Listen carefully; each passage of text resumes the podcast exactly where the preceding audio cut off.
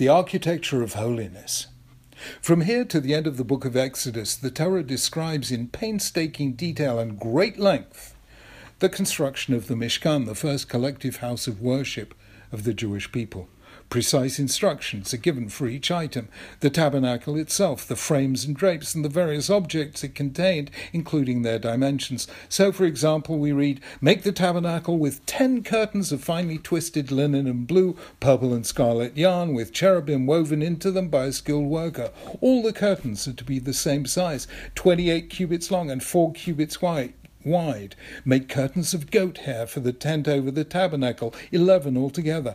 All eleven curtains are to be the same size, thirty cubits long and four cubits wide. Make upright frames of acacia wood for the tabernacle. Each frame is to be ten cubits long and a cubit and a half wide, and so on.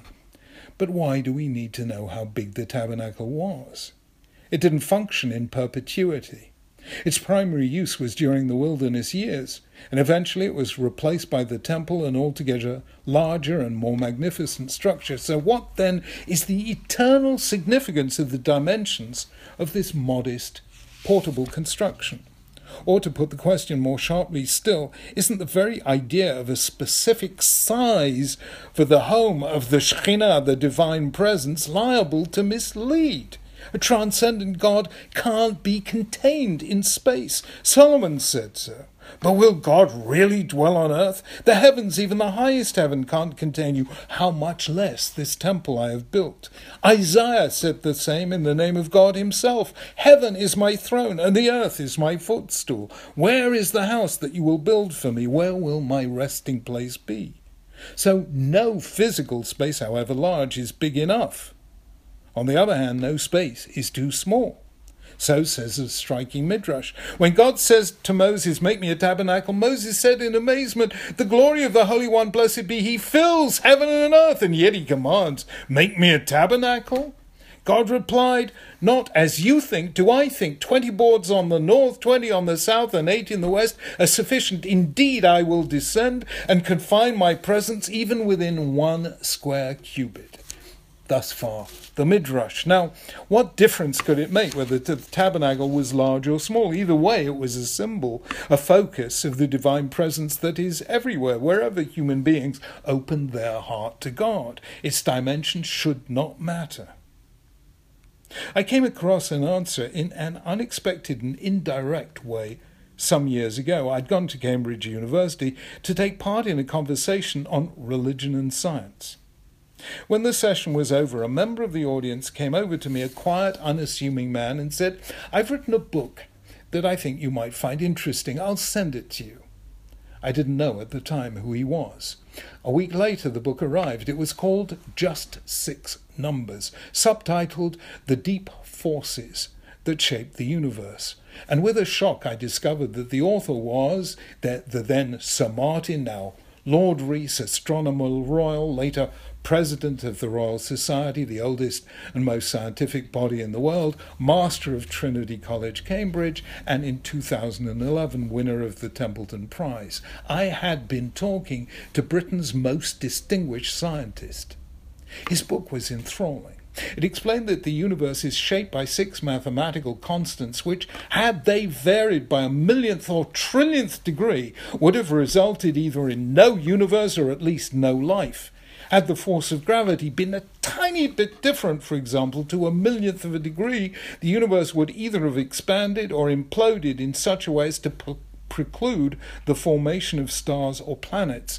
Had nuclear efficiency been slightly lower, the cosmos would consist only of hydrogen. No life would have emerged. Had it been slightly higher, there would have been rapid stellar evolution and decay, leaving no time for life to evolve. The combination of improbabilities was immense.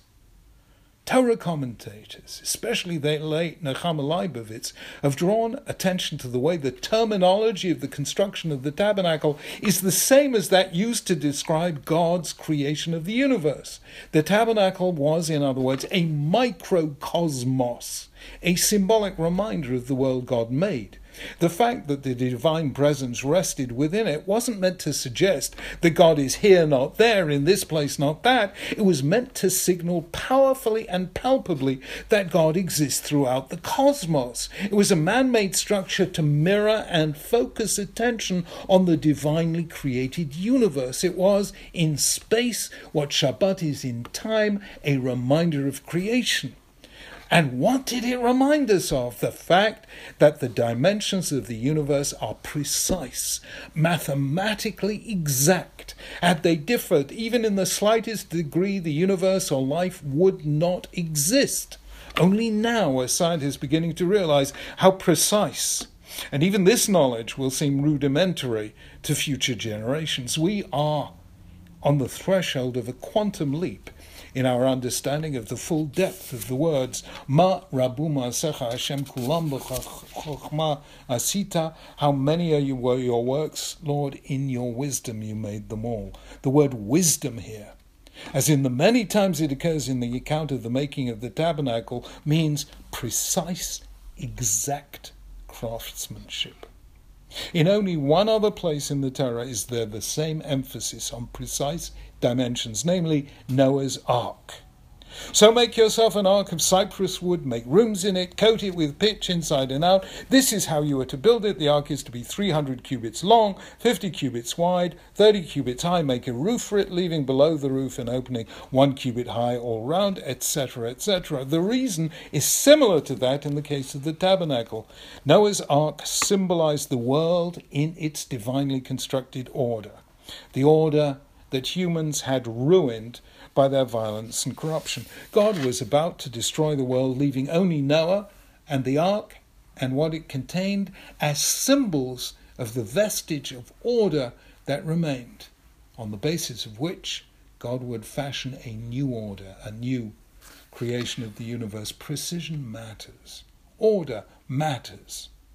The misplacement of even a few of the 3.1 billion letters in the human genome can lead to devastating genetic conditions. The famous butterfly effect. The beating of a butterfly's wing somewhere may cause a tsunami somewhere else, thousands of miles away, tells us that small actions can have large consequences. That is the message the tabernacle was intended to convey. God creates order in the natural universe, and we are charged with creating order in the human universe. And that means taking painstaking care in what we say, what we do, and what we must restrain ourselves from doing.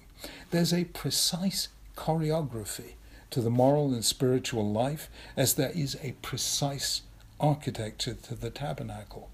Being good, specifically being holy, isn't a matter of acting as the Spirit moves us, it's a matter of aligning ourselves to the will that made the world. Law, structure, precision. Of these things, the cosmos is made, and without them, it would cease to be. It was to signal that the same applies to human behavior that the Torah records the precise dimensions of the tabernacle and Noah's ark. Shabbat Shalom.